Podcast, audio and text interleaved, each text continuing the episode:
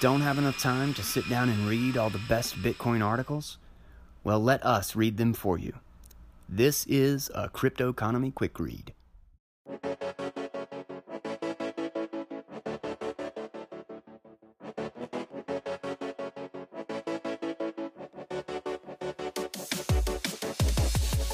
In our recent discussions on cash and the power and possibilities of electronic cash, you can actually begin to see that cash is actually a small part of a broader principle of freedom. That the power and low barrier to exit is actually what prevents abuse and corruption in all manner of institutions and social organization.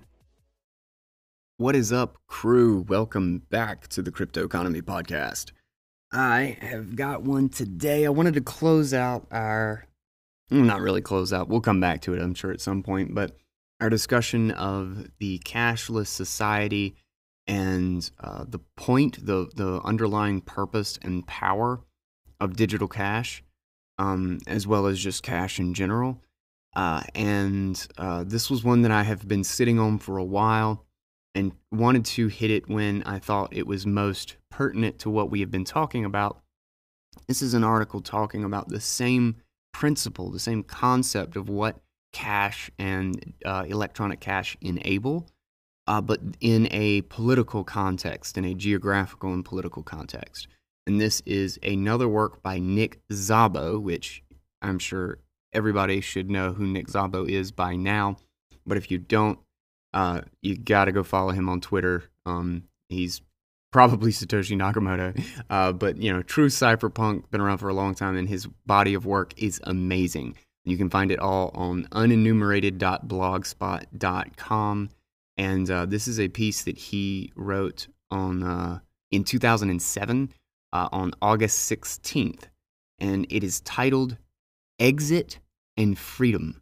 And we're going to talk about the power of exit and how uh, that concept and that principle is, in fact, the determining factor of the uh, degree of abuse and corruption that many different institutions, in the same way that cash limits the ability of intermediaries to censor and surveil, um, that this is actually a universal principle. This is not something that just takes place in financial uh, exchanges.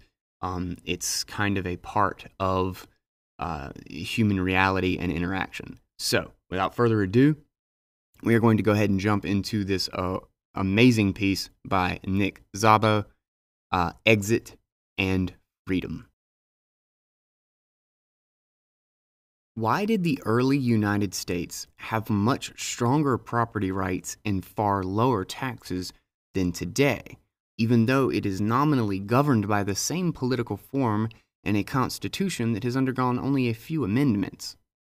Why do Hong Kong and Singapore currently lead the world in economic freedom?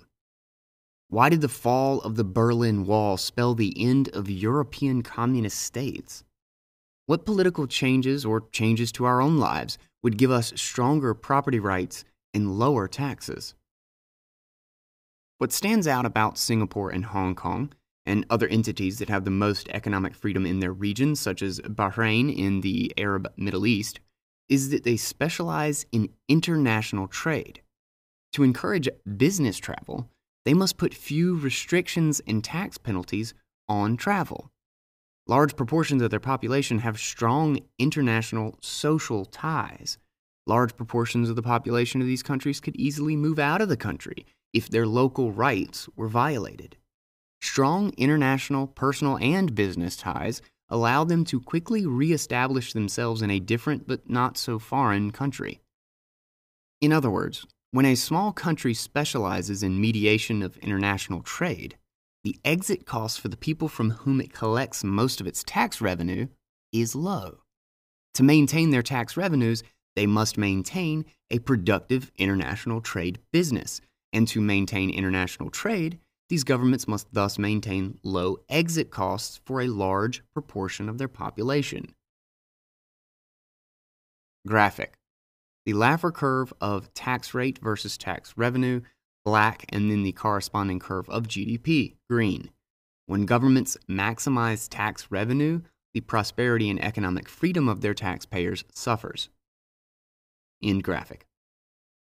Governments of almost any form try to maximize their tax revenues, and government employees often also gain personal satisfaction from being able to control the lives and property of others. This goes under various euphemisms, such as the ambitions to, quote, change the world and, quote, make a difference. This process is facilitated primarily by high exit costs and is limited almost only by limits on governmental ability to increase exit costs. The maximum point on the Laffer curve, the most tax that a government can collect, is lower and occurs at a lower percentage tax rate in countries where exit costs are low.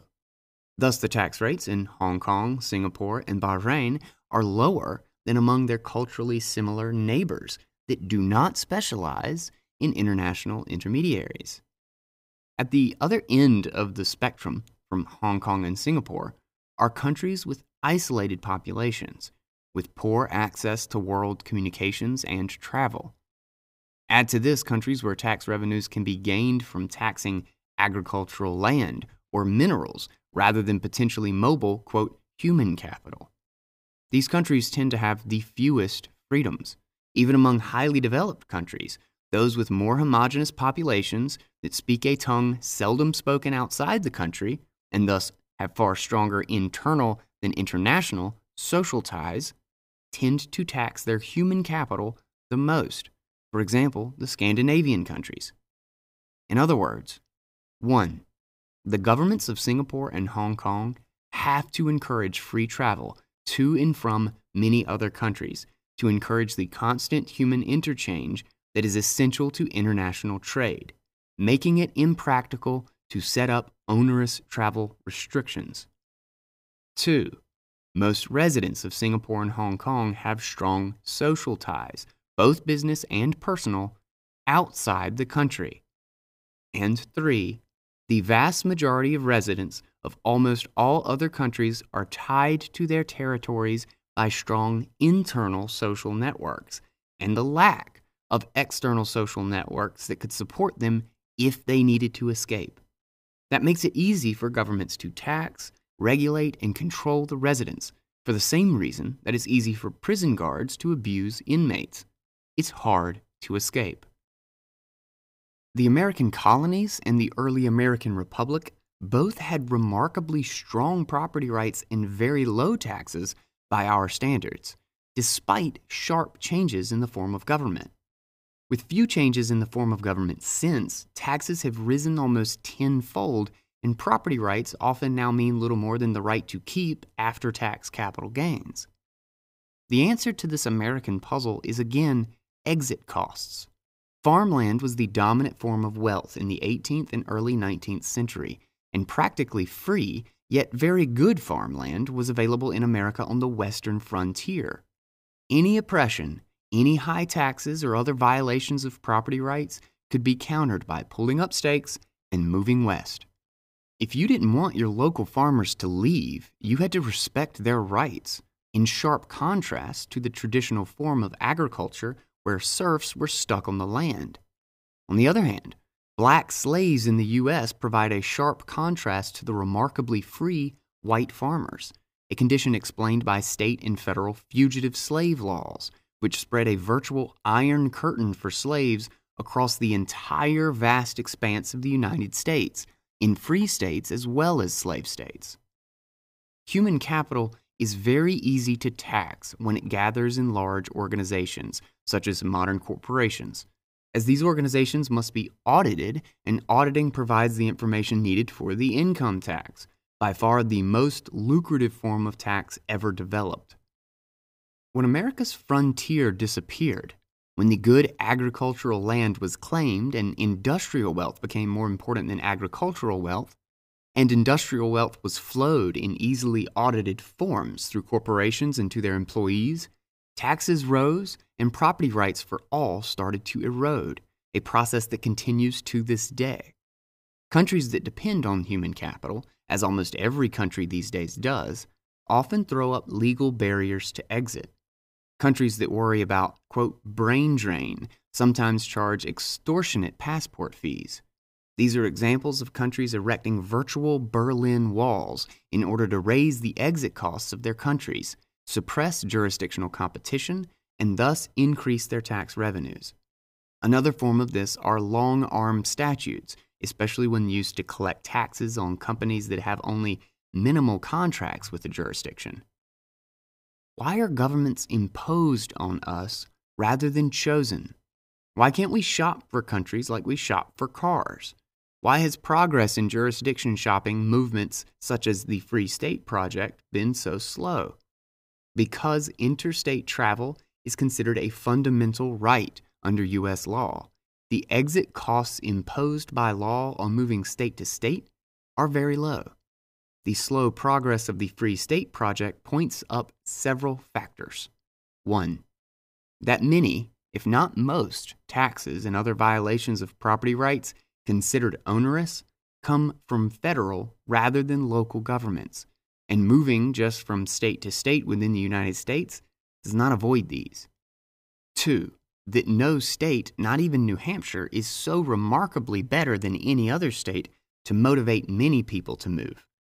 And three, that local social ties, whether for personal or business relationships, are much more expensive for most people to break than the gains to be had from increased economic freedom between one state and another. In the United States and today in most of the world, exit costs are imposed primarily by the ways we live our lives, and in particular by our personal and business networks, not by artificial Berlin Wall like barriers. Modern deprivations of liberty have much more to do with this fact than with the often exaggerated differences in forms of government or with supposedly crucial rights such as the right to vote. Today, never in the United States have so many people had the right to vote, yet never in the United States have we had so high taxes and so few property rights. With the fall of communism, for most people in the world, government restrictions on exit are no longer the dominant barrier to exit. Our lack of liberty has rather to do with the fact that the vast majority of our strong social ties lie within a territory monopolized by a nation state. Any form of large modern nation state that we can practically expect to encounter, as well as any state of any size that restricts immigration, will engage in extortionate deprivations of property that many people in many earlier times and places, such as colonial America, did not tolerate. How then can one best protect one's rights? By living one's life in a way that makes exit costs low. Quote, Be prepared to vote with your feet. Add interstate and international diversity to your social networks, both personal and business. Lower your costs of exiting if the need should arise, the jurisdictions that impose on the territories wherein you reside. Repeatedly in history, from the old American frontier to the fall of the Berlin Wall to modern jurisdictions that specialize in international trade, low exit costs have not only enabled liberty for the individual and the small group, but they have more than any other factor motivated the larger jurisdiction to provide the most important freedoms and rights for those who stay put. Grow interpolitical roots so that no single polity can chop down your tree. The good news is that modern communications, travel, and standardization of international languages, mostly on English, have made diversifying our social networks, growing international roots, far easier than ever before in history. Despite the closing of physical frontiers, which has had an extremely deleterious impact on freedom, other trends may be bringing about the lowering of exit costs international communications networks, and the international standardization on a few languages, and perhaps even just one, which, quite fortunately for my readers, is the one I'm currently writing in, combined with low international travel costs, are leading to the development of more strong personal and business social ties that cross borders. Multinational small businesses are joining multinational corporations in developing cross border business ties. There are also many threats by governments to reestablish or increase exit costs by throwing up virtual Berlin walls and fugitive taxpayer networks. Extraterritorial assertions of jurisdiction, especially of tax jurisdiction, threaten to throw up enforcement networks akin to the old fugitive slave laws in the antebellum United States.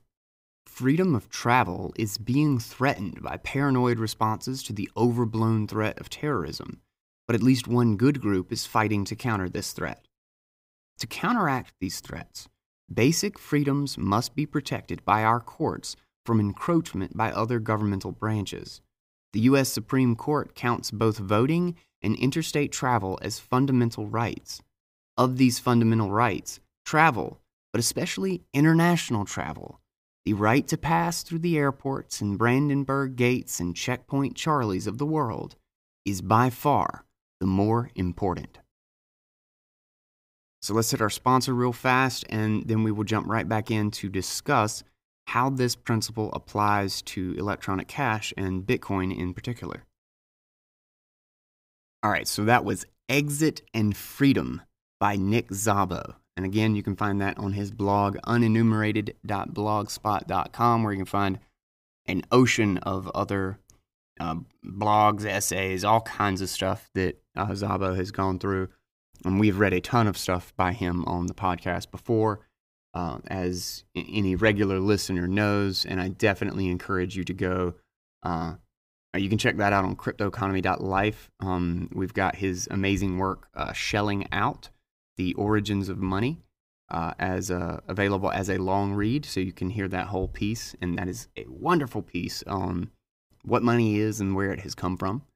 Uh, but this piece in particular, I thought was really applicable to our conversation that we've been having this week on a cashless society and the ability for cash to act as a hedge against uh, abusive, uh, corrupt, and surveilling uh, intermediaries. And I think it's the power of the power of exit is such an important um, element in this whole thing. It's it's an underlying principle that applies to so many different parts of what it means to, or, or uh, to exactly how you sustain uh, liberty, liberty and autonomy. Um, and in fact, it's it's the essential underlying argument of uh, of the uh, anarchist ideology or the voluntarist ideology. Um, and most people have a huge misunderstanding, or they just have some you know straw man version of uh, hearing someone else explain what someone else explained of what the anarchist ideology is. But in in a fundamental essence, it's really just the power of exit. It's to say to any government program that you know you need my explicit consent or I can remove my participation.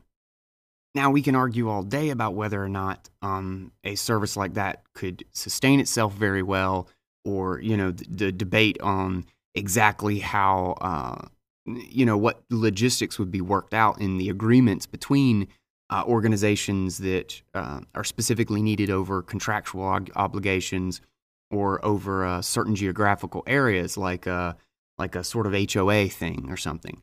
But um, like, we can argue all day about that. But the the point is, from the voluntarist perspective, is that it's incredibly hard to argue that there is anything that could prevent abuse and corruption as fast and as uh, completely as the ability to simply remove your funding the very second you hear about something corruption corrupt.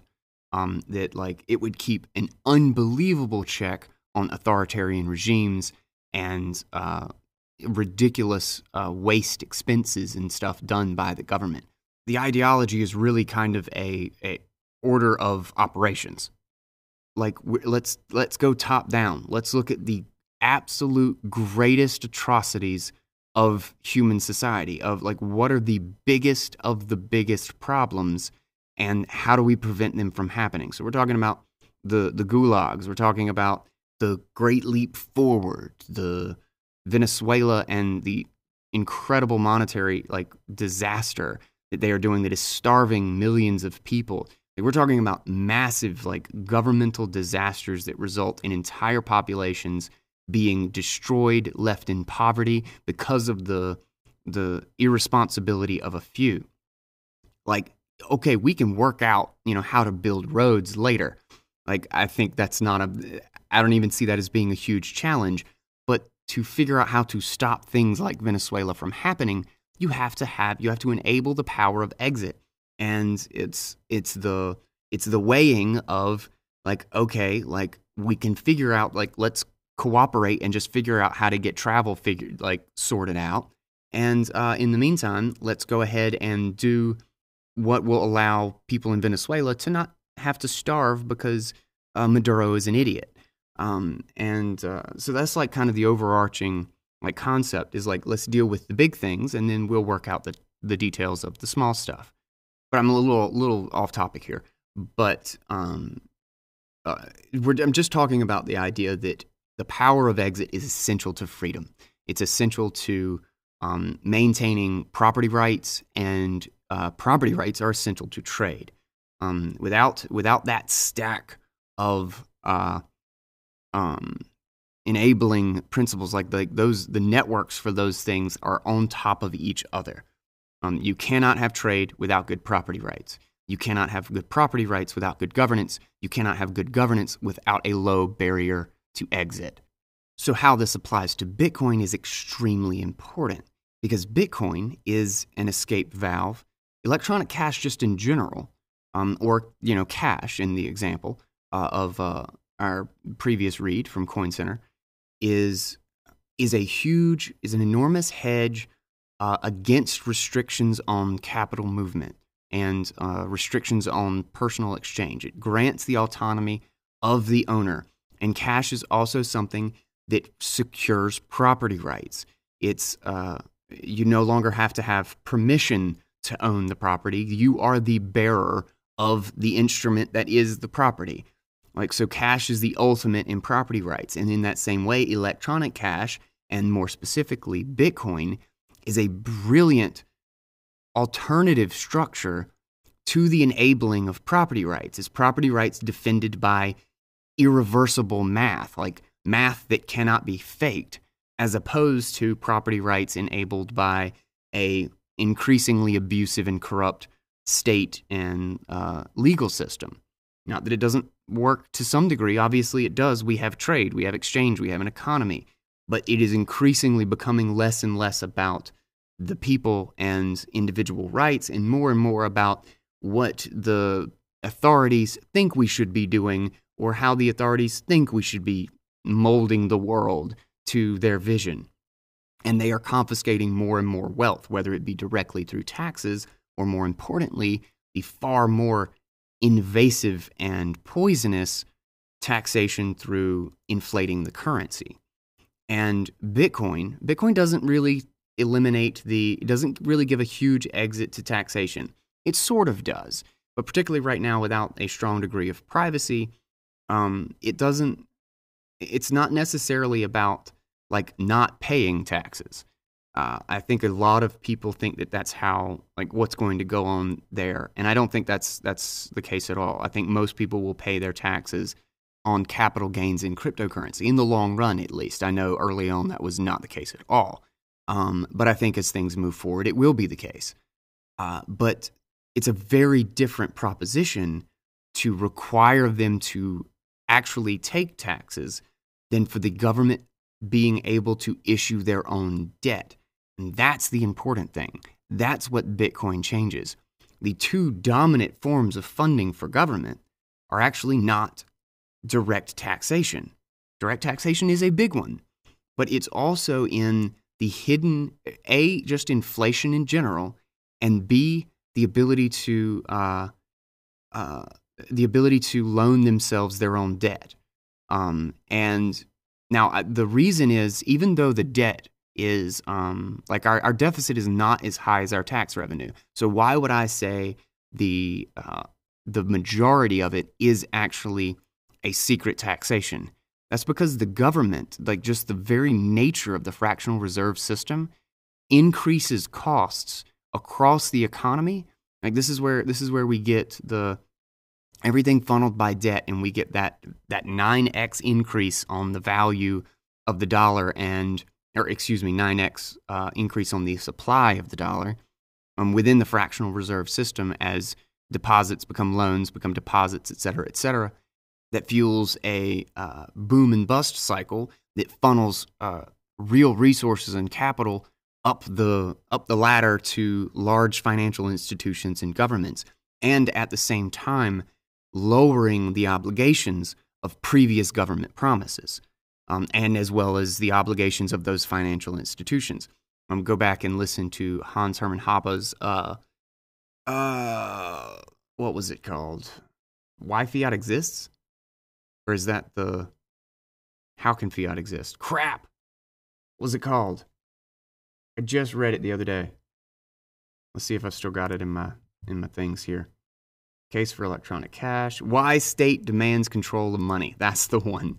Yes, uh, go back and listen to that one. It's just a couple episodes back. Um, but uh, in that, he goes into the nature of the fractional reserve system and why it enables or how it enables such immense power to allocate capital and redistribute uh, property rights of other people without them knowing, without them having any idea why the price of housing has doubled in six years. And uh, why you cannot buy a house without going into debt now and why the price of education and healthcare like why are all these things constantly skyrocketing? And then we go through these huge boom and bust cycles where everybody loses their houses and the, and the banks get bailed out. Like, like what is it that enables that degree of capital movement from the bottom to the top of society? And uh, it's built into the structure of the financial system. It's inherent to it. And Bitcoin is an escape valve on that. Bitcoin is a fundamentally different financial system. Any capital markets or uh, derivatives built on top of Bitcoin is not uh, susceptible to that degree of systemic uh, problem. Like the fractional reserve system is systemic, it's built into the core of the system. You can still have uh, fractional reserve at the edge of the Bitcoin system. You can still have a company that is, you know, loaning out Bitcoin to people or uh, like Bitcoin deposits like into their like an exchange, an exchange. Great example. Mount Gox. Mount Gox was essentially fractional reserve. They were insolvent. They said, "Oh, we have this many thousands, hundreds of thousands of Bitcoin in our depositors' accounts," but really, it's just points in their ledger, and they only had, uh, you know, a 20th or a 30th of that left in their actual reserves. But that is an edge case. That's not that wasn't Bitcoin that was causing that, and it was exactly people trying to withdraw back to the fully audited to the foundation of the system, the Bitcoin blockchain, that basically pulled the game, like pulled the rug out from under their whole charade. But understand that happened in a matter of a year, a year and a half. Like this was a tiny length of time that it took to uncover that huge uh, imbalance because it was very obvious based on the nature of the network.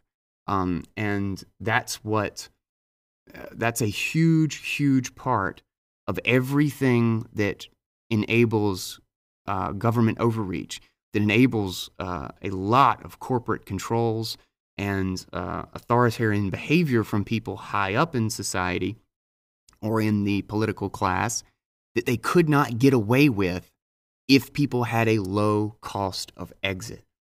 And I think Bitcoin is exactly that, that could uh, put a giant, like, just hit the brakes on the speed with which the government is getting more invasive and uh, more controlling in people's lives, trying to micromanage everything we do. And it also sheds a light on how governments, quote unquote, help things, how governments give out benefits. Think about it. Why is it that when they're trying to help people get health care, it's with health insurance? Like, why is that the, like, why is it that they're forcing us to purchase a product from another country? I mean, excuse me, from another company? Like, that's really crazy when you think about it. Like, imagine if they were trying to make uh, smartphones available to everyone, and you simply had to buy a smartphone. A smartphone, like, can you imagine being a smartphone company like in that industry or in that environment? How, what a huge boost that would be to your bottom line to think that all the people who had not gotten a smartphone up to this point If they all just bought it, it would be a whole lot cheaper to buy, to make smartphones, and it would.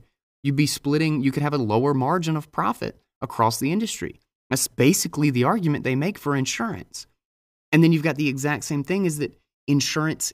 They've created all these regulations that ties insurance to your job which is extremely dangerous. It adds a giant barrier to even moving occupations. It traps people in their job. Their cost of exit now is both their uh, their uh, professional uh, social ties, um, their income, and now their incredibly expensive health insurance that is only provided by their employees. I mean, by their employers. So they're stuck with it in their job. And you have another situation like welfare that traps them in a life that has this huge barrier to exit. Um, like people now are living on welfare from cradle to grave. People are just permanently impoverished and completely dependent on the government. Um, it's done nothing to help poverty. Like if you look at the trends of poverty, they were declining all the way into the 60s, and then they became stagnant in the 70s and 80s, and now they're actually increasing. Like the there are so many things where the government appears to be helping or maybe even has the best intentions, but their policies are almost universally adding cost to the power or, or to the uh, uh, to the element of exit, to the ability for people to pack up and just leave a system that is betraying them or a system that is not giving them what they want, to leave a job that is not sufficient. And you saw those same sorts of regulations happening occurring in the early 1900s. Like this has been going on for a very, very long time. And you just slowly increase barriers to exit. And all the major companies, all the wealthy in the um, uh, economy who are trying to get an upper hand through uh, government privilege are using this exact uh, method. Um, like, uh, that's why regulation was. You notice the conversation is just by default that what we should be trying to do is get people good jobs a job is a large barrier to exit. Now, if we were actually autonomous, if we were actually talking about trying to make it so that everybody can produce individually or share in like independent contractual obligations with people rather than being a strict contractual employee, you'd have an entirely different set of costs and movement between companies or organizations would be incredibly tiny. But that's not what that's not what's incentivized. What is what is pushed more than anything and everything is an employer employee relationship, which is a higher cost. So whether or not this is intentional, whether or not this is uh, this is you know some orchestrated conspiracy to trap everybody, who knows? Who who has a clue? I can't see into the brains of all these people, but nevertheless, that's what it's doing. Those are the results. And this is why our government continues to get larger and larger and institute more controls, and those controls increase the costs to leave, which prevents anyone from basically saying you're voting with their feet to pick up shop and peace out. Uh, and I thought this was uh, this was a really good article talking about how so much of that even has to do with social ties and uh, like language uh, networks and so many other things. And as we become a global, as we become more of a global economy, those barriers are falling away. Like that's why I think even even though like micro trends and like more jurisdictional trends are towards the negative, where uh, governments are becoming more invasive and uh, the freedom of speech is definitely being eroded. Um, uh, freedom to uh, exchange and do with your labor that you wish to see, like make the change in the world that you are actually pushing for, rather than being a uh, rather than laboring for some politician's view of the world. I think those things are getting worse in uh, in more of a uh, specific sense of the institutions that are governing us, uh, and in the in the corporate sense. I think um, uh, a lot of the time, I think it's kind of the nature of a monopoly or a uh, uh, a centralized institution, really. I think that's just kind of the nature of things that grow. I think Amazon, you know, starts out as an incredibly liberating technology and business, but then it grows so big and that it becomes an intermediary for so many transactions and for uh, so many people getting their uh, service or their products, uh, et cetera, et cetera, that their position becomes too easy to abuse. Um, and I think that just grows. I think that's just the nature of becoming large and becoming such a powerful network that uh, the temptation is just too big um, to not take advantage of it. Particularly when, you know, I just want to make the world a better place. You know, we just want to make the world better. So it, we should probably invent an algorithm that tells people where they can buy their stuff. Uh, but it gets overboard really quick. Um, however, in the broader sense of uh, poverty overall, of uh, uh, the freedom and liberation of the global economy, of uh, cultures mixing and uh, talking to each other even though it might be messy and crappy and argumentative, it is happening so much more today than it ever has in the past. The ability to get video and news right on the ground from something happening halfway around the world from honest people, even though the degree of abuse from kind of established incumbents uh, has uh, very clearly grown a lot in the last in the uh, last few decades. These things though are are growing exponentially, um, and these networks are growing exponentially, and there is a far far higher degree of freedom because of the lower uh, uh, exits uh, cost to exit.